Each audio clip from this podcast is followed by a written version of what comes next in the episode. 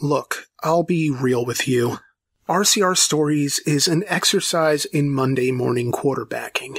In a general sense, I don't do many recent stories because oftentimes those stories don't really have conclusions, which would prevent me from being able to really comment on them in any sort of insightful way since, well, things are still in motion. This is not to say I've never done an RCR story which lacked formal closure. But for the most part, there's a beginning and a middle, coupled with an ending that gives a clear indication of where the story goes once I stop covering it. The Chrysler merger was a disaster, and so was Cash for Clunkers, but the stories themselves were cautionary tales for regulatory incompetence. Cash for Clunkers reshaped the auto industry into the 2010s, and the death of Pontiac sparked debate over whether the brands GM chose to save were any more viable than the ones they killed. And no, we never found James Dean's Porsche 550 Spider, and I have no idea whatever happened to Liz Carmichael. But those were complete stories detailing a rise and a fall, suggesting there was nowhere else for the figures involved to go. One because of an untimely death, and another because of financial ruin. The death of Mickey Thompson still has unanswered questions, but a man was convicted of his murder, while Thompson's legacy lives on through his son Danny, and his personal brand and the accomplishments of a life well lived. And Lee Iacocca's RCR story was more of a look into the life of a man who never stopped believing the auto industry could be better, even after he was no longer really a part of it. It's not always ideal, but at least I feel like I'm not leaving you hanging, even if you can't really call some of these endings closure but current events are very much in flux. Even when years have passed, there's a certain recency bias to how a story gets told when it hasn't been that long. This brings me to a bit of a conundrum. How do you cover a story like Dieselgate when the entire tale is yet to be told? This is an RCR story I've been wanting to do since I first started doing these years ago. Every time I told myself, Dieselgate's coming next. Gotta do Dieselgate.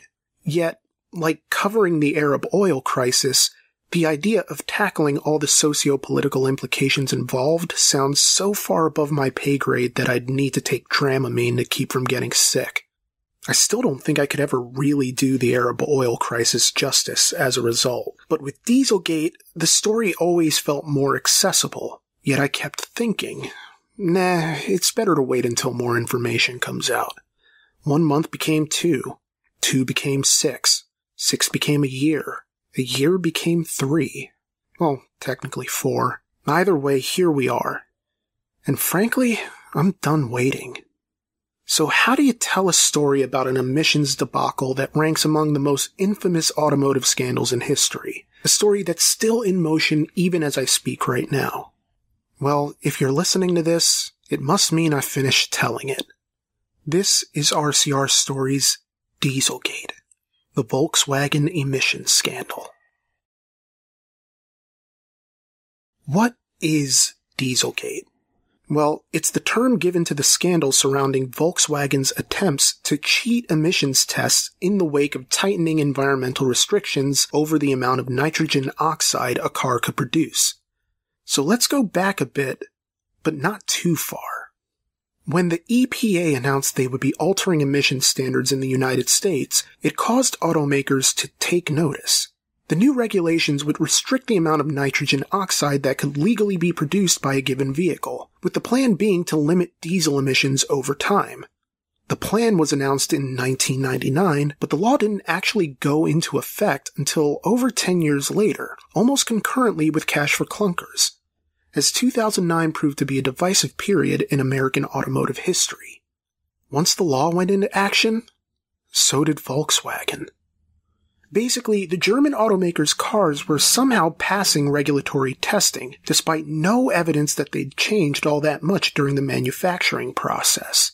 It seemed unlikely that this could be the case since, like the construction of the second Death Star, auto manufacturers were doubling their efforts to make certain they were in compliance, at significant cost to their bottom line. Since none of this would be cheap to do, especially if any vehicles had to be reworked to comply with the new law. Could it be that Volkswagen was always in compliance and the testing results reflected the naturally low emissions of Volkswagen cars? Mm, no. VW was fitting their vehicles with defeat devices that would allow them to pass regulatory testing. These devices activated emissions controls during the test that would essentially mask the real nitrogen oxide output of each vehicle. Although calling them defeat devices is a bit of a misnomer since there was no observable hardware that specifically allowed the cars to cheat emissions. Rather, it was a change in software code that allowed a car to distinguish between lab testing conditions and real world driving and adjust its emissions output accordingly. So in reality, not only was VW completely in violation of the law, but their vehicles were producing as much as 40 times the amount of nitrogen oxide, according to a report by the EPA titled Learn About Volkswagen Violations. Specifically, Volkswagen violated the Clean Air Act, a federal law first mandated in 1963, with the goal of controlling air pollution and improving air quality through regulation. According to the EPA's report, Volkswagen faced allegations that they, quote, violated the Clean Air Act by the sale of approximately 590,000 model year 2009 to 2016 diesel motor vehicles, end quote that also utilized these defeat devices and as a result created significant excess air pollution, in this case, oxides of nitrogen. Okay, so Volkswagen did something wrong and got away with it for far longer than they ever should have. That much is clear. But who cracked the case and brought the cheating scandal to light? As it turns out, it was a group that hadn't set out to uncover a scandal. They were just doing research. Yup, it was academics. Because who else, you know? It was 2013, and the International Council on Clean Transportation, or the ICCT, hired a team to record emissions output. This team was comprised of academics from West Virginia University, including Dan Carder, the director of WVU's Center for Alternative Fuels, Engines, and Emissions, professors Gregory Thompson and Arvind Thiruvengadam, and students Mark Besch and Hemanth Kappanna. At the time, none of these men realized just the magnitude of what they'd signed up for. As Thiruvengadam told NPR in 2015, quote, Our happiness was wow, we're going to be the first guys to test diesel cars on the road. And then after that, when we were getting the data, we were like, okay, we're going to write a lot of journal papers and we'll be happy if three people read these journal papers. That's our happiness at that point. End quote. But the situation ballooned far beyond what anybody expected, and it wouldn't have gotten to this point had the West Virginia University team not won the contract from the ICCT in the first place.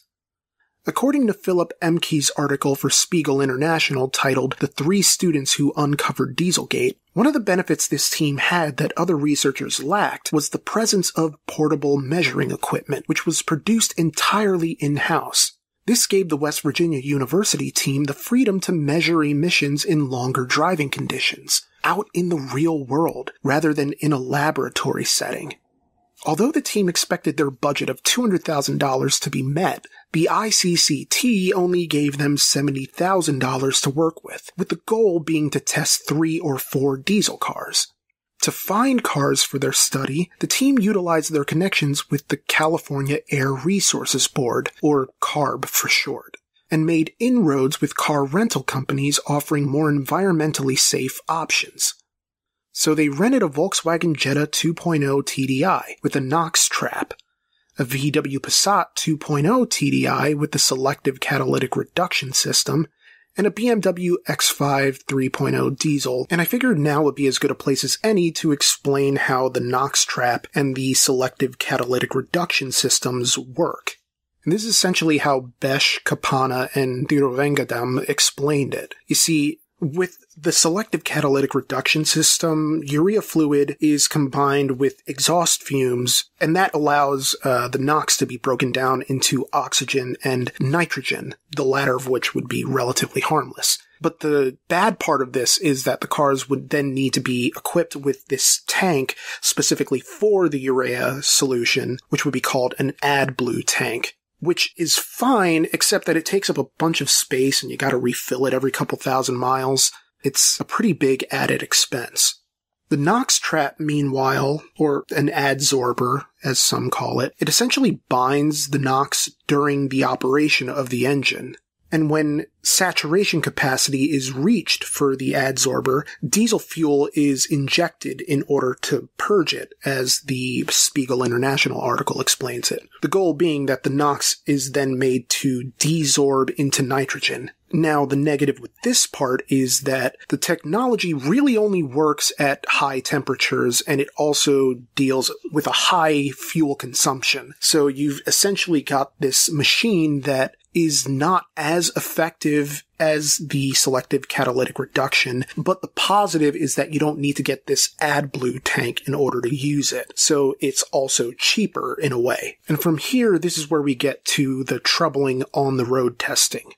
From Ehmke's article, quote, the emissions measuring device consumed a lot of electricity, but connecting them to the car's own power supply would have interfered with the readings. There were battery powered devices, but they tended to run out of juice after just an hour. The students went to a hardware store and bought gasoline generators, which they screwed onto particle board panels in the backs of the cars. They channeled the generator exhaust through a tube out of the car window. It was now impossible to hold a conversation inside the car because it was too loud, and the generators had to be refilled constantly. With the back seat of the car stuffed with measuring devices, one of the students sat in the passenger seat with a laptop, and another drove. So here you sort of see the problems that the team faced with the respective measuring systems that they chose to use. You see, you have the selective catalytic reduction system, which is good, but it requires this big tank. And then you have the NOx trap, which doesn't require the tank, but it's pretty thirsty, you know what I mean? A September 24, 2015 report by City Lab titled The Study That Brought Down Volkswagen elaborated further on how the tests were run. Quote, the cars were warmed up before each test, which is important because it's normal for a vehicle to spew higher NOx emissions when the engine first gets going. They were also relatively new, none exceeding 16,000 miles, meaning there's no reason to think the emissions filters would have deteriorated from age. That is how they measured the vehicles in the study, but what did they ultimately find? Well, as City Lab's report said, quote, VW failed spectacularly. NOx emissions for vehicle A, the Jetta, were 15 to 35 times higher than the EPA standards, and those for vehicle B, the Passat, were 5 to 20 times higher.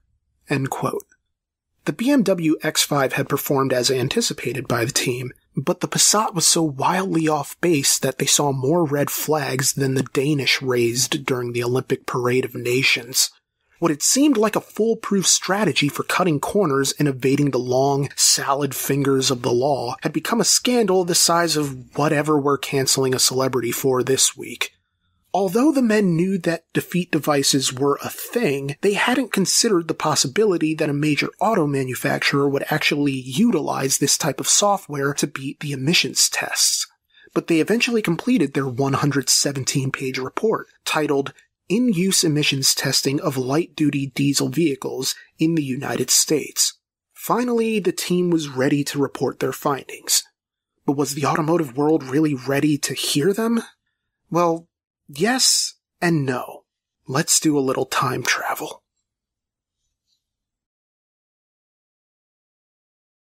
You could pick any number of starting points for the Dieselgate saga, but I'm deciding to zero in on a man we lost fairly recently as of this video's publication, Ferdinand Piëch, an automotive legend who only just passed away on August 25th, 2019. Piëch was a man whose name carried with it not only the magnitude of his bloodline, but also a reputation for stern governance and a no room for failure mentality. Born April 17, 1937, Piëch was the grandson of Ferdinand Porsche by way of Porsche's daughter, Louise.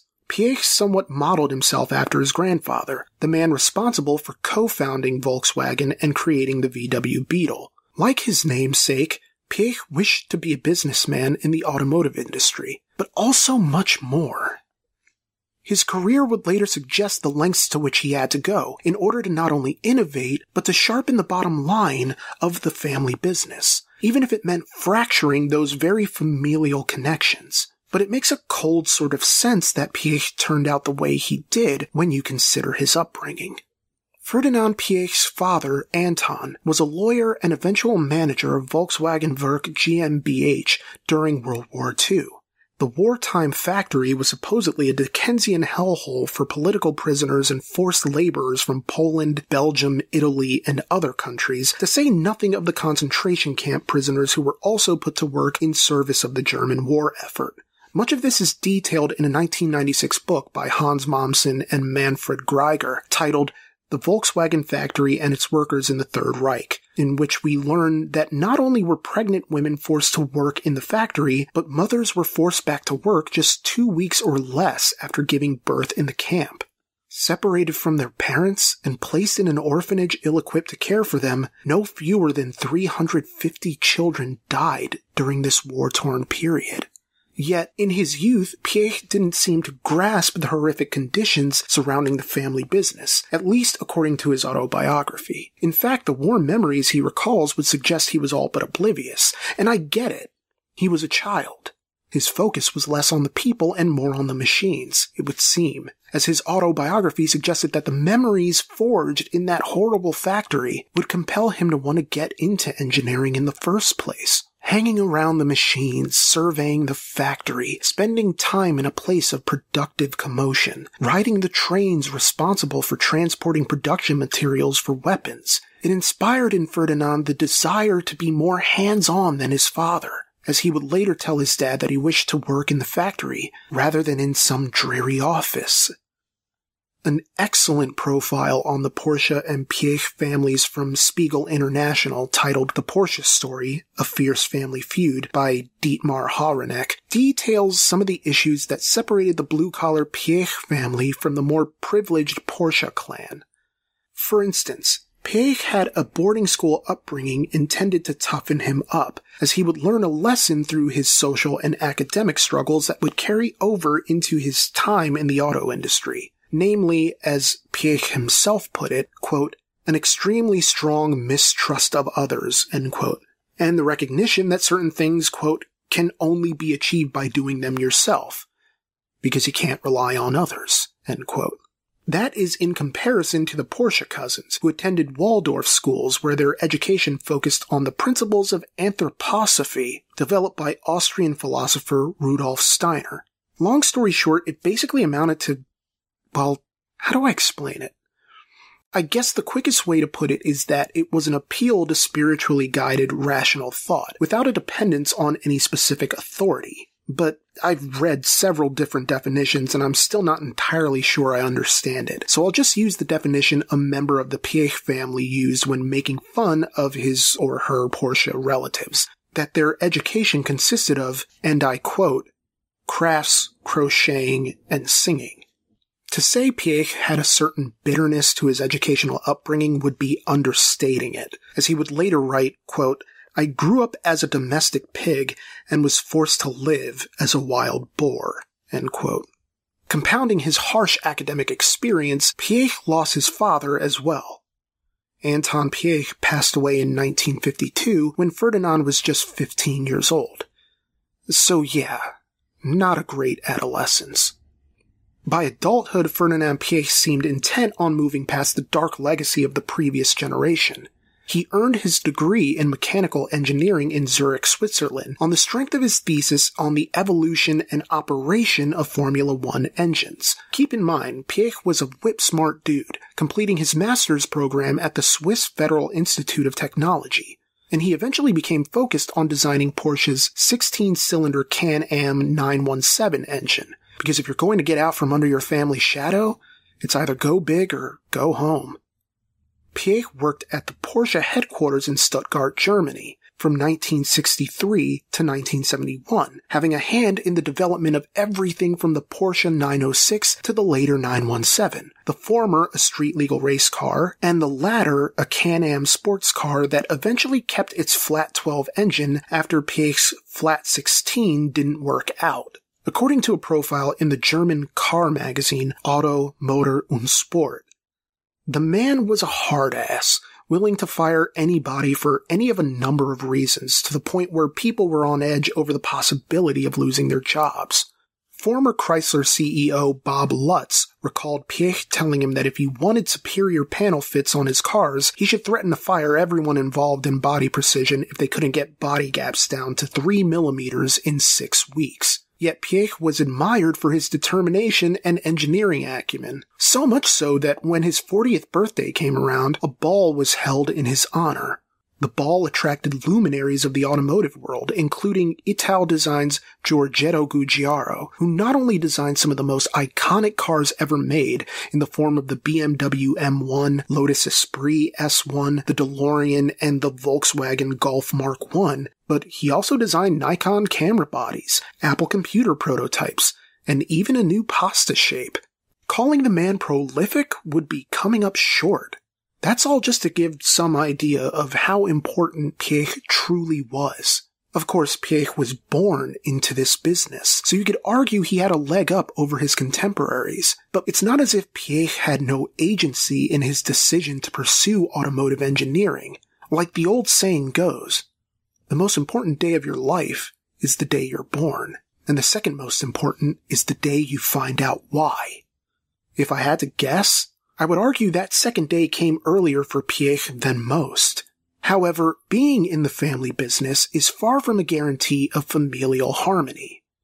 There was a lot of infighting, particularly with regards to Piech's mother, Louise Porsche, and his uncle, Ferry Porsche. The family frequently butt heads on the direction the company was to take, among more personal squabbles detailed at length by Dietmar Hawranek's aforementioned 2009 profile on the Porsche Piech feud. Piech was willing to die on the hill of the Porsche 917 race car, even though development would cost a small fortune. But not everyone in the family agreed. Some viewed Ferdinand Piech as being too wasteful with the company finances, putting his desire to create attractive, high-performance cars ahead of financial bottom lines.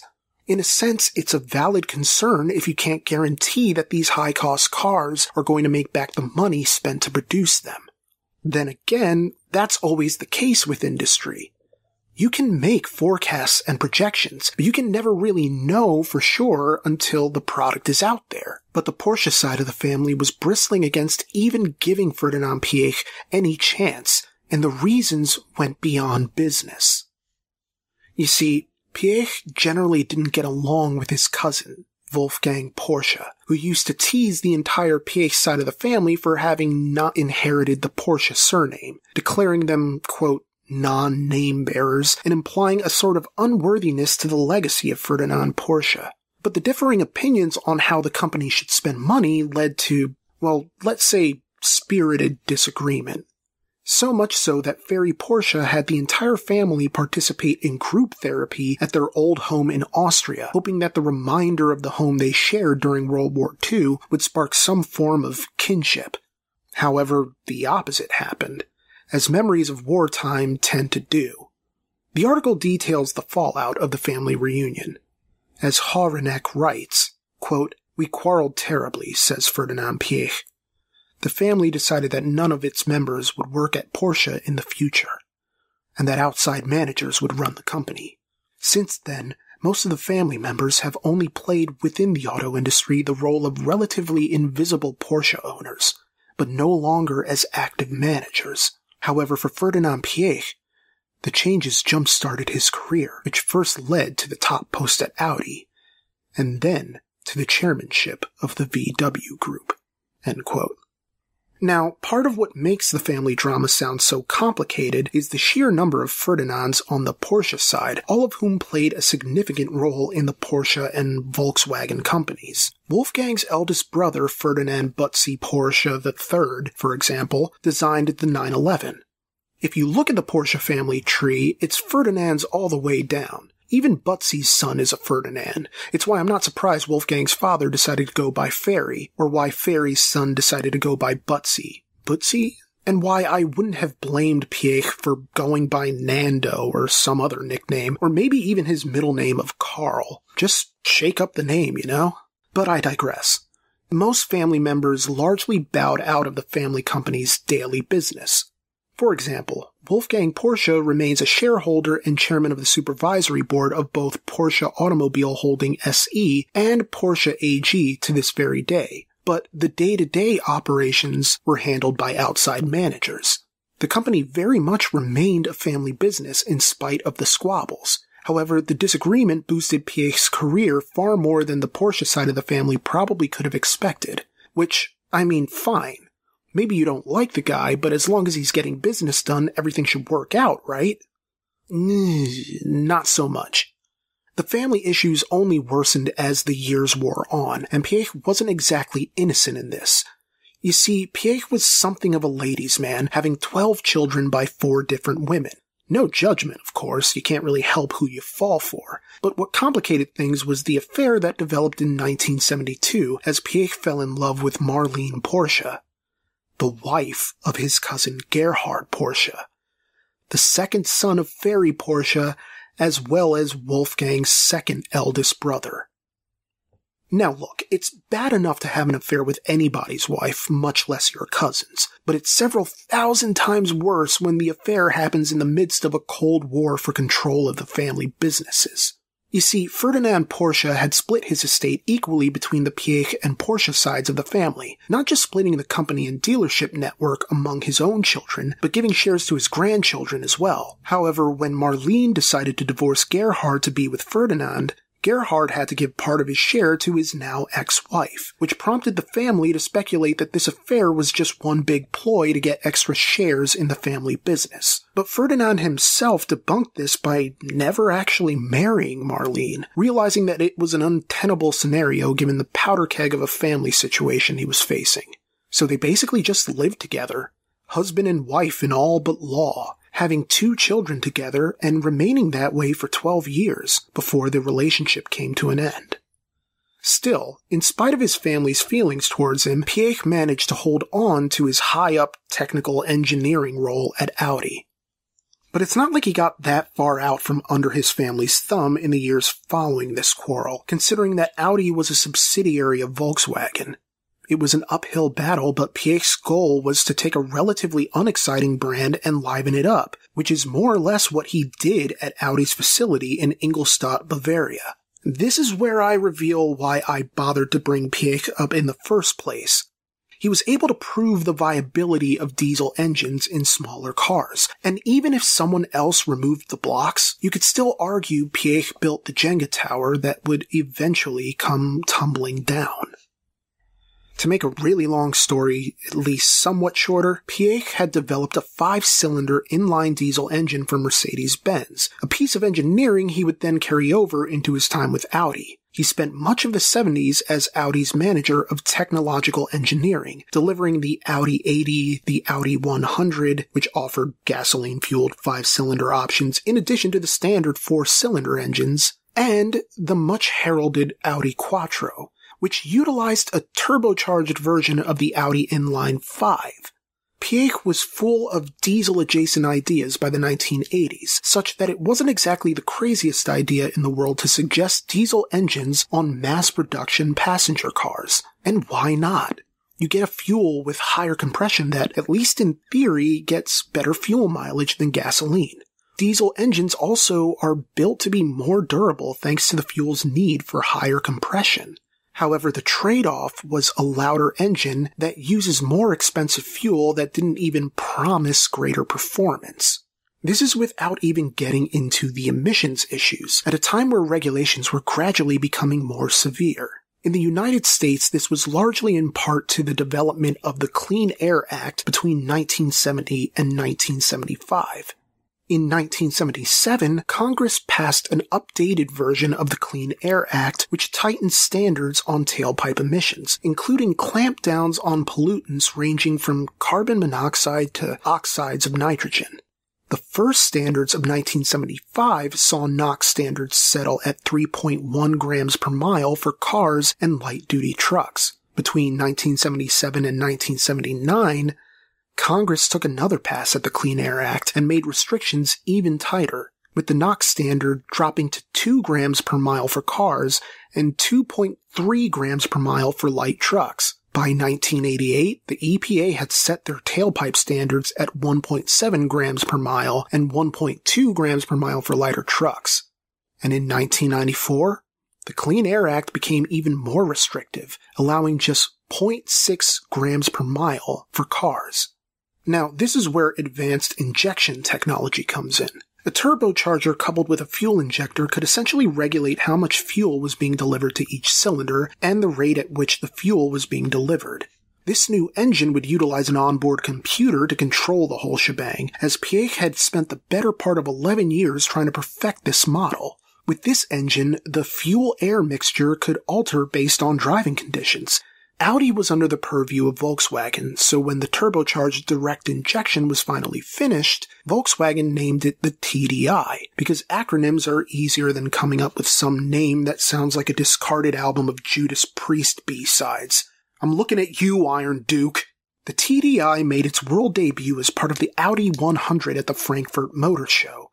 It was presented as an engine that ran cleaner, with less fuel waste and emissions, and proving the viability of diesel engines outside their primary identity as the beating heart of service and utility vehicles.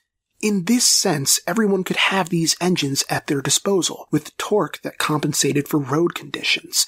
That the TDI was a success isn't all that surprising, but it became one of Piëch's defining triumphs, not just in Europe, but worldwide. By the 1990s, Piëch was running the show over the entire Volkswagen Group, having been named chairman of the board of management in 1993. But he wouldn't be running it all on his own.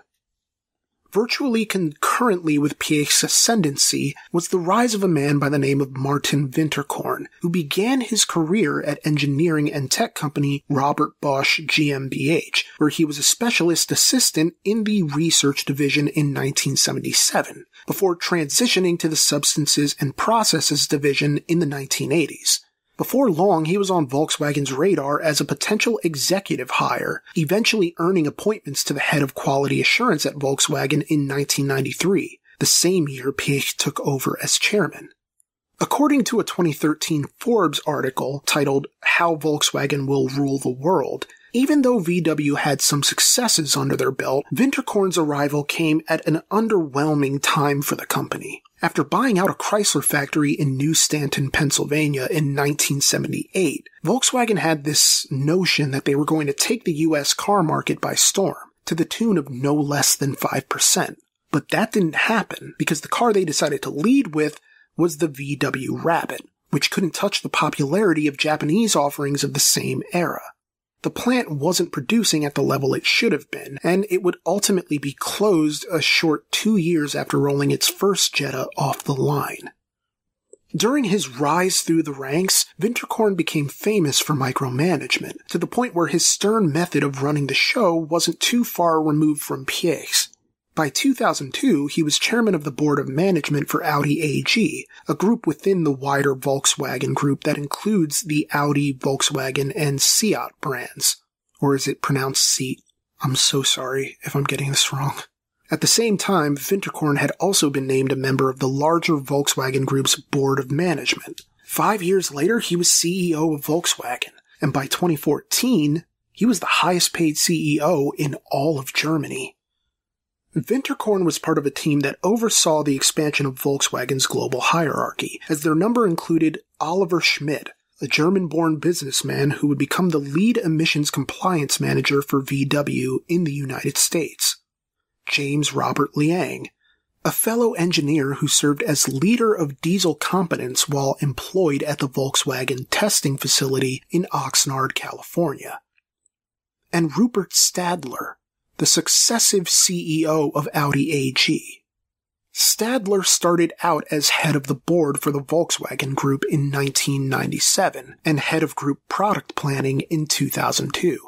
It seemed everyone under the employ of Piëch and Winterkorn focused strictly on how to raise the international profile of the various brands under VW's purview.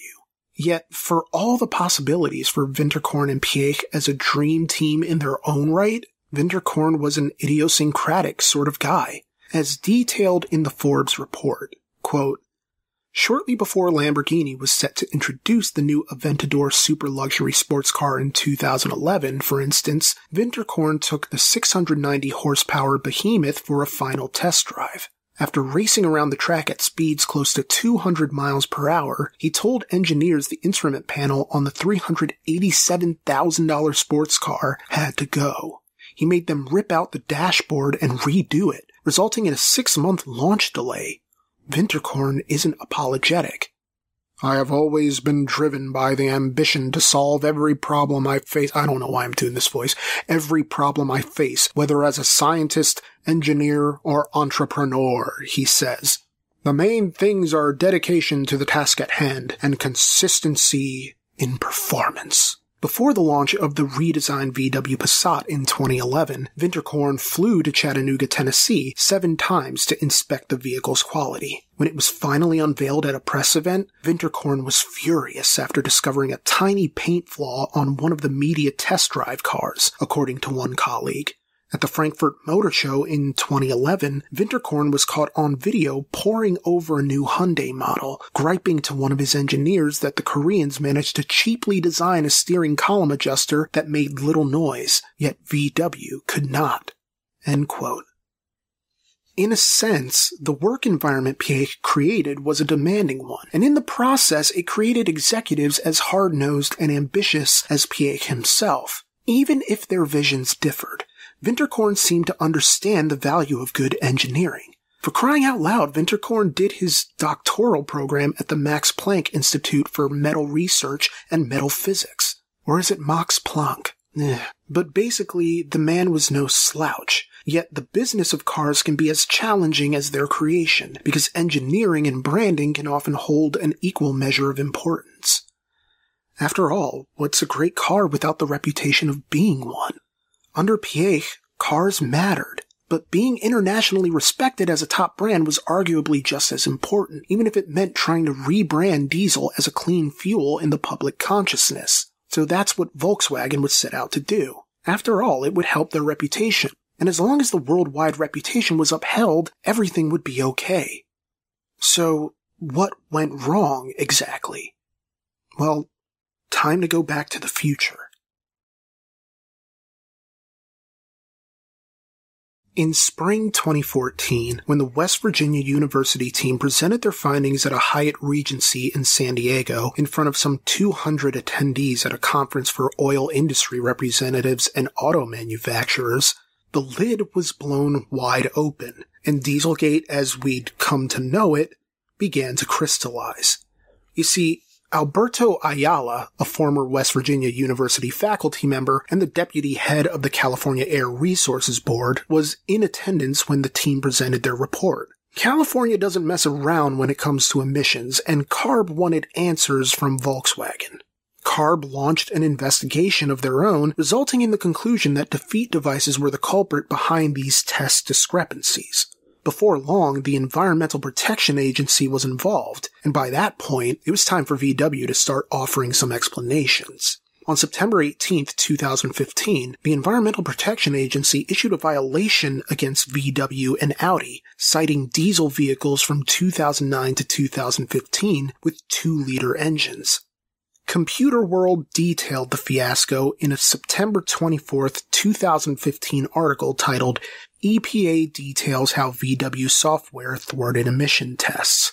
The article notes, quote, According to the EPA's violation letter to Volkswagen dated September 18th, several models of Volkswagen vehicles built between 2009 and 2015 and Audi A3 models from 2010 to 2015 had software installed in the vehicle's electronic control module that could sense when an emissions test was being conducted. According to the EPA, the position of the steering wheel, vehicle speed, the duration of the engine's operation, and barometric pressure, all very specific indicators of an emissions test, acted as the activation switch for the defeat device, Essentially, the vehicle's electronic control module was set to clean mode for the remainder of the emissions test procedure. The switch was activated and the vehicle ECM software ran a separate road calibration that reduced the effectiveness of the emission control system, specifically the selective catalytic reduction or the lean NOx trap, the EPA said. Kirk Wennerstrom, marketing director of the Greenwich Concours d'Elegance, a vintage and classic car show in Greenwich, Connecticut, explained that what VW did with its embedded software was akin to a sports jock hiring a gangly nerd just to pass SATs. End quote.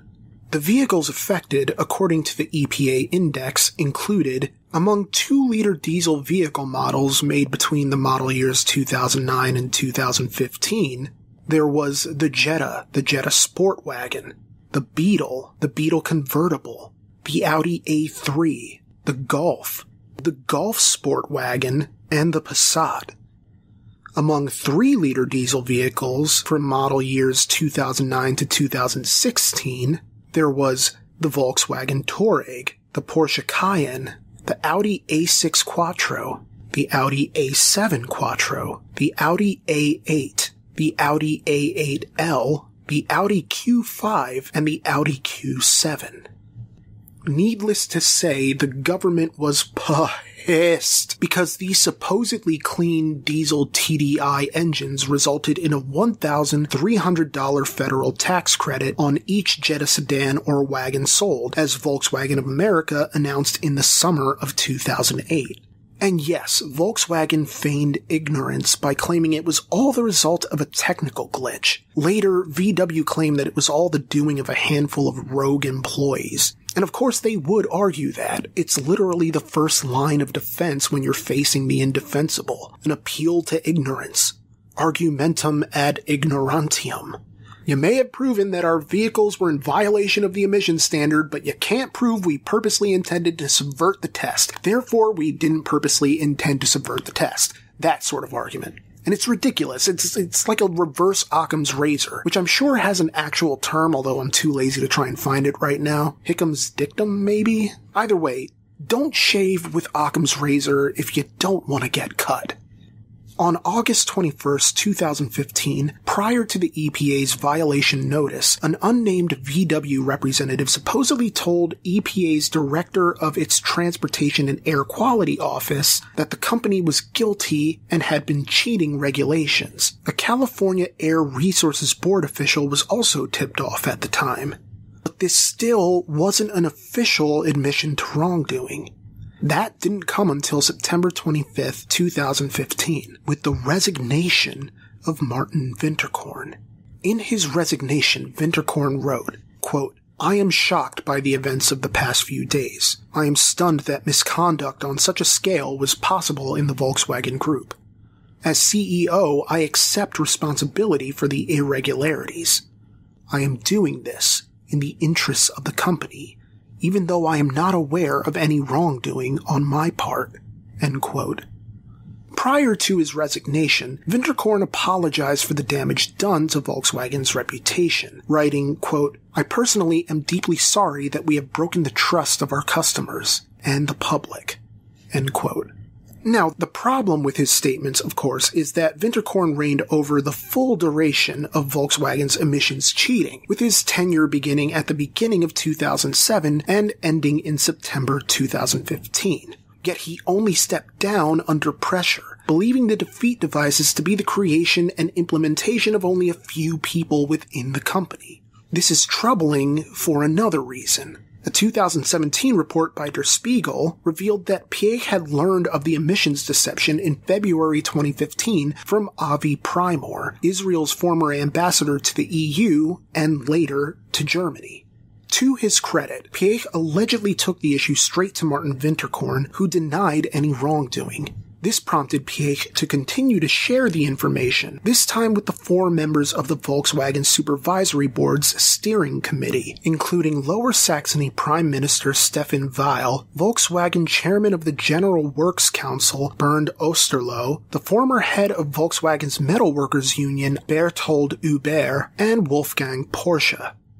Yes, the cousin Piëch never seemed to get along with, which illustrates just how serious this was. But Weil, whose state of Lower Saxony owns an 11.8% subscribed capital in Volkswagen and controls 20% of the company's voting rights, wrote off the emissions scandal as, quote, fake news. Piëch's accusation of wrongdoing against the steering committee prompted Volkswagen to threaten a lawsuit against its now former VW CEO. Though the board would later claim to have only learned about the cheating in September 2015, Piëch's accusations suggested a far-reaching cover-up. And it's at this point where I find it necessary to take another detour that maybe would have been more helpful to have learned earlier, but I think chronologically it makes more sense to place it here because you see, while this all was happening, Piëch was locked in a power struggle with Winterkorn. And it all started with a phone call on April 10th of 2015, months before Volkswagen admitted to any wrongdoing or before the story officially broke for Dieselgate. Basically, Piëch reached out to Spiegel, the German publication responsible for detailing much of the Piëch Porsche turmoil detailed in this video. You see, it had gotten back to Piëch that Spiegel planned on running a story on Piëch's criticisms towards how Winterkorn was running the company, in addition to Piëch's alleged plans to have his wife Ursula take the role of successor as the head of the supervisory board. The point of the call wasn't to get the story killed, but rather to offer a defense of his wife by noting that he wanted the right people to head the management and supervisory boards and that, quote, those people are not family members. They are also not my wife. End quote. But by the time Piëch made the call, the story had already gone to printers. In making the call to reporters, Piëch perhaps said too much. Piëch told Spiegel, quote, I plan on distancing myself from Winterkorn, end quote. It spoke to his fundamental mistrust of the way in which Winterkorn operated. And so Spiegel Online ran an article concerning Piëch's call, and it was printed out and placed in front of Winterkorn by that afternoon. Winterkorn is quoted as having said, What's with that? I can't even believe it. After having read the article, he was hurt that his mentor had so publicly expressed his lack of confidence in him. He was hurt, but he was also angry at the insult. And yet the situation could still have been salvaged if Piëch simply offered a mitigating explanation that would lessen the implied insult. From Spiegel, quote, What could be done? Several members of Volkswagen's supervisory board tried to disarm the statement by spinning it, but for this to work, they needed Piëch's cooperation. On Saturday and Sunday, he received a lot of visitors, some of whom suggested he explain that the chairman of the supervisory board needs to keep his distance from the Volkswagen CEO in order to be able to provide sufficient oversight over him. This would render his previous statement self-evident, suggesting that distance was being used as a principle of corporate organization. But Piëch didn't go along with it. He wanted to let his words mean what people had inferred, that Piëch no longer trusted Winterkorn the media quickly began to speculate that CEO Winterkorn would soon be ousted, And so, an executive meeting of the supervisory board was held, with Weil, Huber, Osterloh, and Wolfgang Porsche meeting in Piëch's office. Winterkorn was also present, but he didn't actually attend the meeting, instead waiting outside for the results of their conference. The meeting itself basically involved the supervisory executives taking Ferdinand to task for how his statements undermined Winterkorn's authority, as well as that of the supervisory board since the implication was that Volkswagen had a chairman that didn't give a damn about his company's board. To this end, Piëch admitted that the board was right. His comments did undermine Winterkorn. And in light of this, the board prepared a statement that would see Piëch tacitly endorse Winterkorn as their best possible CEO choice, along with a recommendation to extend Winterkorn's contract through early 2016. Piëch agreed to this on the condition that, upon the expiration of his own contract in April 2017, the board would recommend his re-election as chairman of the supervisory board. After lengthy discussions, this proposal was rejected which prompted Piëch to go into full-on attack mode. According to Spiegel, quote, Piëch was angry with his cousin. He believed Wolfgang Porsche was scheming against his wife Ursula, and that he would prefer to push her out of the supervisory board completely. He accused Winterkorn of having similar ambitions. Whoever wanted to take a stand against Ursula, however, would have to deal with him. Piëch also accused Porsche of having demanded his resignation. Porsche said, That's not true, Ferdinand. You asked me if I want that, and I just said, at some point the issue will have to be addressed. End quote. By a two-thirds majority of the board, Piëch would face being voted out, like the world's highest stakes game of Survivor. But there are no hidden immunity idols in this one. And there's no lousy edge of extinction either. So he had little recourse but to resign. And his wife Ursula resigned from her position in the company along with him. On April 25th, 2015, Huber issued a statement on behalf of the board. Quote, Ferdinand Piëch has made an enormous contribution to Volkswagen and the entire automobile industry. The developments of the last two weeks have, however, led to a loss of trust between the supervisory board chairman and the other members, which in recent days has proven to be impossible to resolve. Now, the reason I bring this up is because there's been speculation in the years since that Piëch's claims of wrongdoing against the board for knowing about Dieselgate before it broke was revenge for his and his wife's ouster. But really, that's all it is speculation. Either way, Piëch and his wife were muscled out, as the rank and file stood with Winterkorn. Perhaps to their detriment. At the height of the scandal in 2015, VW of America's CEO, Michael Horn, didn't mince words, admitting at a press conference for the new Passat, quote, we've totally screwed up, end quote. Presumably he wasn't talking about the Passat. In the same speech, Horn got specific, saying, quote, our company was dishonest with the EPA and the California Air Resources Board, and with all of you. Yet the cover-up allegations only grew from there. German publication Süddeutsche Zeitung reported that warnings about illegal activities had been ignored as far back as 2011. Although VW had announced plans in 2015 to fix all the affected vehicles, it was going to be a pretty big ask considering the sheer number of affected cars across their brands.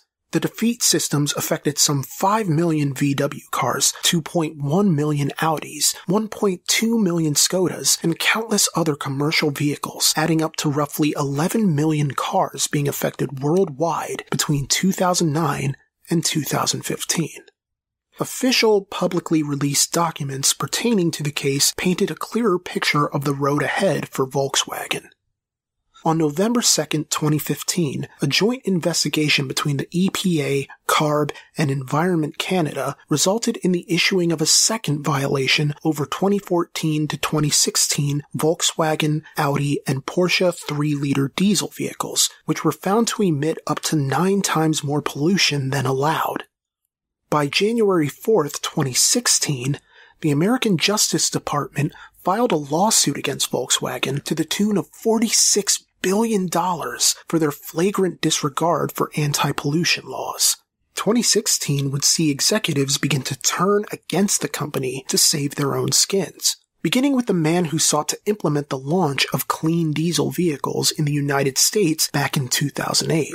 The leader of diesel competence himself, Mr. James Robert Liang.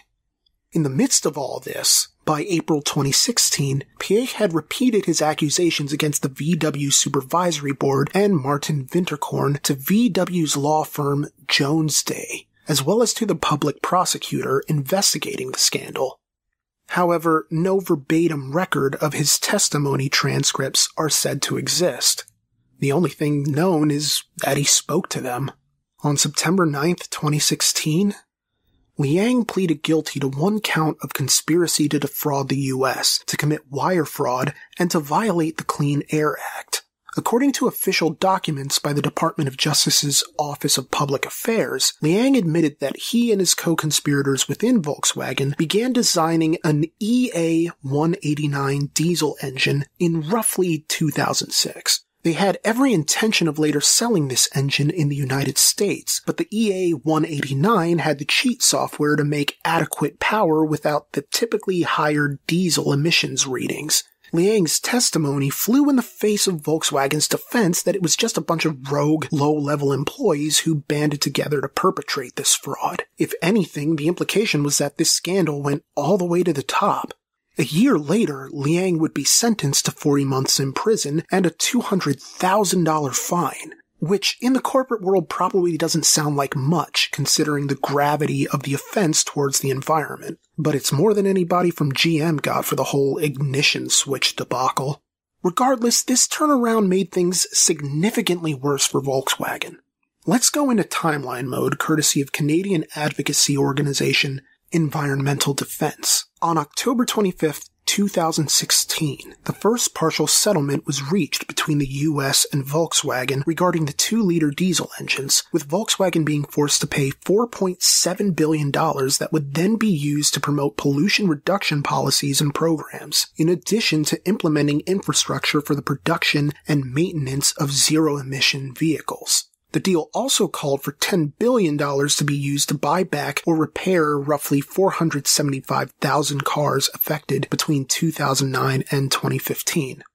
Later, on December 20th, 2016, a second partial settlement was reached over the 3-liter diesel engines, as Volkswagen had to pay an additional $225 million to fund the EPA's pollution prevention work. It all culminated in the second big arrest in the Dieselgate case, Remember Oliver Schmidt, the lead emissions compliance manager for VW in the United States? Well, during a stopover on his way back to Germany from his Christmas holiday in the US on January 7, 2017, Schmidt was apprehended in the men's room at Miami International Airport and arrested on federal conspiracy charges. After being extradited to Detroit, Schmidt was denied bail and subsequently held in custody for months on the premise that he would flee the jurisdiction if he were to be released. Since, from what I could find, Germany usually doesn't allow its own citizens to be extradited to other countries. Although I'm sure someone in the comments will correct me if I'm wrong, and if I am wrong, I apologize. But this appears to be how five of the six VW executives facing federal conspiracy charges were able to avoid capture once things really hit the fan so it stood to reason that no amount of turning over passports or agreeing to home surveillance would be enough to ensure Schmidt stayed put. As Assistant U.S. Attorney Ben Singer argued in court, quote, the simple fact is that Mr. Schmidt has every reason in the world to go back to Germany under these circumstances. And if he goes back, he's never coming back. That's it. End quote. Not that this prevented Schmidt's attorneys from arguing that his willingness to even go on holiday in the US, knowing how heated the situation was for VW, showed he wouldn't be a flight risk. Hey, he loved the US, they said. Hell, he and his wife got married on the showroom floor of a Florida Volkswagen dealership for crying out loud. What's more American than that? And after all, how can you charge my client with conspiracy when the entire criminal enterprise started eight whole years before he supposedly became a part of it? Which is a silly enough argument on its own. It'd be like one of the senators responsible for assassinating Julius Caesar trying to claim innocence by saying they were the eighth stab or something. It's like, I wasn't even the one that stabbed him in the junk. Like, I, how could you? Schmidt even wrote a letter to the presiding judge in his case, claiming to have felt, quote, misused by my own company in the diesel scandal.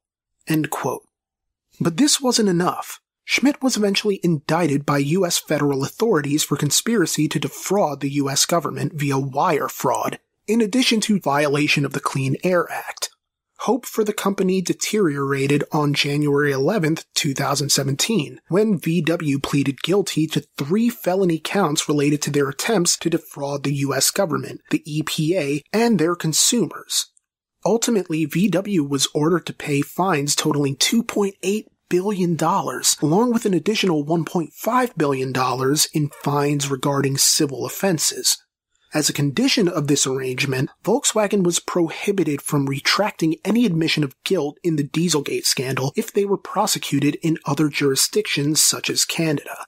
Not that any of these threats really stopped Volkswagen anyway, as they continued to sell non-compliant cars in Canada well into 2017, albeit with the permission of the Canadian government that was contingent upon VW providing a software fix, which they did, but then VW got sued anyway when, on April 1st, 2017, class action lawsuits were approved in Ontario and Quebec, this was no April Fool's Day prank, as the lawsuit allowed nearly 105,000 consumers who bought affected cars to sue VW to the tune of $2.1 billion Canadian.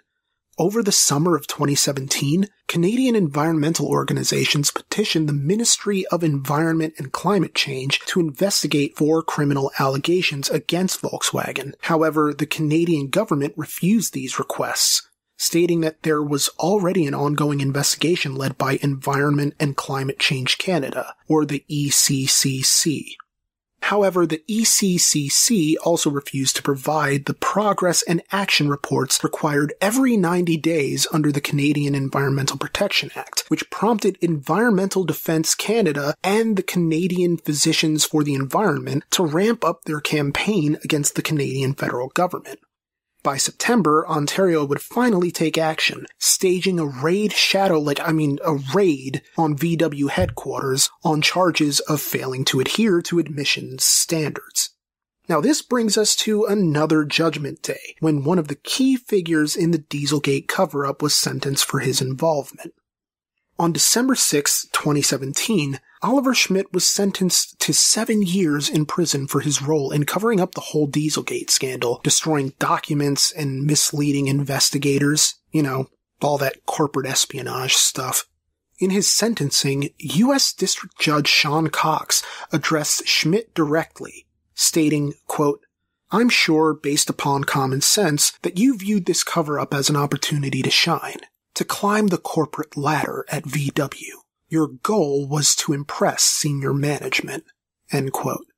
He would go on to add, quote, without trust in corporate America, the economy can't function. For his part, Schmidt owned up to his mistakes in a statement to the court. Schmidt declared, quote, For the disruption of my life, I only have myself to blame. I accept the responsibility for the wrong I committed. It was a rare show of humility from anyone at VW, which had engaged in a fair amount of buck passing in an attempt to prevent the hemorrhaging of their public image. But sometimes you can't outrun any amount of bad press. Hell, sometimes it helps to just take ownership of the things you've done, in the hopes that people might one day be able to understand why you did them, as well as how you were able to justify them to yourself as necessary. With several of the Dieselgate All-Stars doing prison time, you'd think this would be the end of it. The beginning of the rebuilding period for Volkswagen. Out of the frying pan and onto the plate, where things might finally cool down. Onward to the aftermath and all that. But the thing about aftermaths is that they're still a part of the story, which means the story isn't exactly done. By January 30th, 2018, VW was facing new allegations. This time, they were accused of animal testing. It came to light that a research group funded by VW, BMW, and Daimler was testing diesel exhaust on monkeys, because now we're getting into the territory of cartoonish supervillainy. According to an article by Prashant S. Rao and Melissa Eddy from the New York Times titled Volkswagen Vows to End Experiments on Animals, Volkswagen even admitted to it, writing a letter to the German branch of PETA to reassure the organization that they would no longer finance research examining the effects of diesel exhaust on the health of animals, particularly the 10 macaque monkeys who were exposed to exhaust in sealed chambers. Even then, VW tried to soften the blow by saying that they technically didn't break any local laws in carrying out the tests. Ultimately, PETA was satisfied by Volkswagen's pledge to end animal testing and called on other automakers to do the same. So at least there's a sense that some lesson was learned here. Not that this meant the end of Volkswagen's woes. On May 3, 2018, the long arm of the law finally grabbed Martin Winterkorn by his lapels and gave him a good shake when he was charged with fraud and conspiracy in the US. Even if his argument was that it was just a bunch of rogue engineers at VW, it's pretty hard to imagine that the right hand didn't know what the left one was doing all that time. Someone high up the chain had to be held to account, and Winterkorn wouldn't be the last caught in the cow catcher of justice. Just one month later, on June 18, 2018, Audi CEO Rupert Stadler was arrested in Germany for his part in the scandal. According to prosecutors, Stadler likely knew about the emissions cheating, but took no action to stop the illegal practice or the sale of these compromised vehicles. In all, it was a pretty bad month for Volkswagen, as they were additionally fined 1 billion euros in Germany for failing to prevent illegal interference with their emissions cheats. After his arrest, Rupert Stadler was essentially forced out of Volkswagen Group by the supervisory boards of both Volkswagen and Audi putting an end to his tenure as CEO and terminating his standing contracts. On April 5, 2019, Europe's antitrust regulators officially charged VW, BMW, and Daimler with emissions collusion for allegedly planning to delay the rollout of clean emission technology. I guess misery loves company. What can I say? And on that subject, on April 15, 2019, the German government formally charged Martin Winterkorn and four other VW managers with fraud, a charge that would be levied against Rupert Stadler and three VW group engineers just a few months later on July 30th, 2019. And yet, as July came to a close, actual faith in low emissions vehicles appeared to be at an all-time low in the country in general, with the biggest sales growth occurring among gas-guzzling SUVs and all-terrain vehicles, according to German agency Dana. Meanwhile, Clean Energy Wire's timeline on the after effects notes both the citywide bans as well as the economic effects of being wrapped up in a scandal. Clean Energy Report writes, Quote, the government of the federal state of Berlin decides to ban older diesel cars from eight roads in the city and create dozens of zones with a 30 km per hour speed limit, according to public broadcaster RBB24. The diesel bans will come into force in September on roads with a total length of just under 3 kilometers. Residents, delivery services, mobile nursing services, and tradespeople will be exempt from the ban. Following a string of profit warnings, Daimler reports its first loss in years, triggered by legal risks related to the Dieselgate scandal. But this still wouldn't be the most significant loss of the next 30 day period in the history of Volkswagen. On August 25, 2019, while out at dinner with his wife in Rosenheim in Germany's Upper Bavaria region, Ferdinand Piëch collapsed suddenly Despite being quickly taken to the hospital, Piëch did not reawaken. He was pronounced dead at the age of 82. His CNBC obituary details how Piëch's legacy was impacted by the Dieselgate scandal, an obituary which included comments from Peter Wells of the Cardiff Business School in Wales. Quote, while prosecutors haven't revealed any direct links between Piëch and what has come to be called Dieselgate, the scandal will forever stain all great things he accomplished, said Eric Schiffer, chairman of Reputation Management Consultants. Perhaps, but it won't wipe out Piëch's legacy entirely, said Wells, suggesting that Piëch was perhaps more influential a man than anyone else in the industry since Henry Ford. Piëch sought to distance himself from the diesel scandal, pointing fingers at other managers, including his cousin Wolfgang Porsche, who also sat on the supervisory board. That only added to the bad blood that led him to retire in May 2015, a month after the board decided to renew Winterkorn's contract.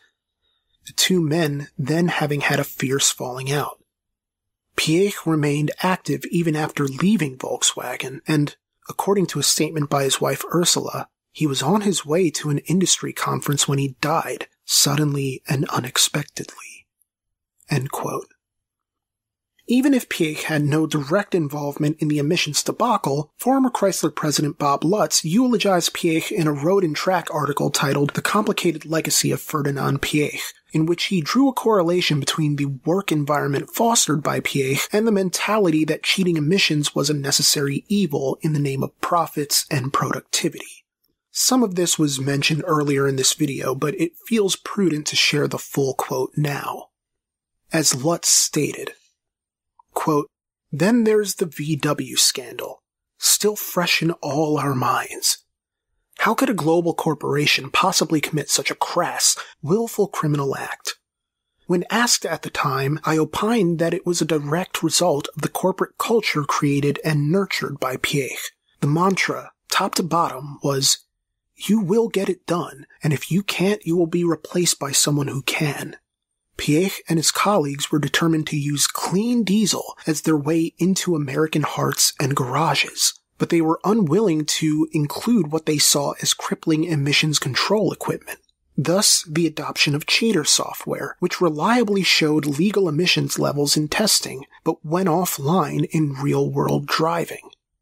How could sensible engineers, most of them honest, condone and conceal such a fraud? The answer lies in the atmosphere of fear and reprisal, hallmarks of any organization led by Piëch. Once at an auto show, I congratulated Piëch on the superb panel fits of his new cars. He told me, You want this at Chrysler? Here's how it's done. Call everyone who is part of Body Precision into your office. Tell them you want 3 millimeter body gaps in six weeks or they're all fired. I told him this was culturally difficult in the US. He replied, essentially, that I was too weak to get what I needed from my company. At the time, I was president and chief operating officer of the Chrysler Corporation, but I'm sure Piëch regarded me as just another nice, well-educated executive who couldn't get the job done. Piëch got the job done. End quote. Perhaps that's how Piëch would prefer to be remembered, as a man who got things done. In the auto industry, it's not often about whether or not you're a good person. As in any industry, Success in one's career is often measured by their accomplishments, their shortcomings, and their failures. Piëch had his failures, but his successes arguably outweighed them on the scale. Then again, I suppose one could make an argument with regard to the damage something like Dieselgate does to a legacy.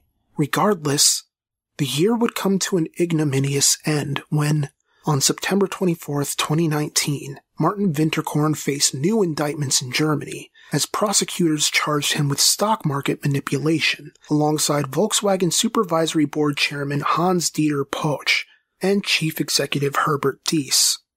And the case continues into 2020, as six additional Volkswagen managers were charged for Dieselgate-related fraud in Braunschweig, Germany on January 14th. So, I guess this brings us to the aftermath, such as it is. I mean, realistically, the story is still ongoing. Closure is illusory because it's still shaping the auto industry at a worldwide level. But even if it weren't, again, closure is illusory.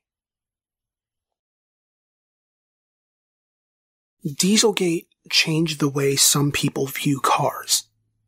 Distrust in truly green vehicles became standard in the aftermath. How could you really know another Dieselgate isn't around the corner? How do you know there isn't some hidden software you're unaware of, polluting the environment as you go about your daily errands, your commute to work?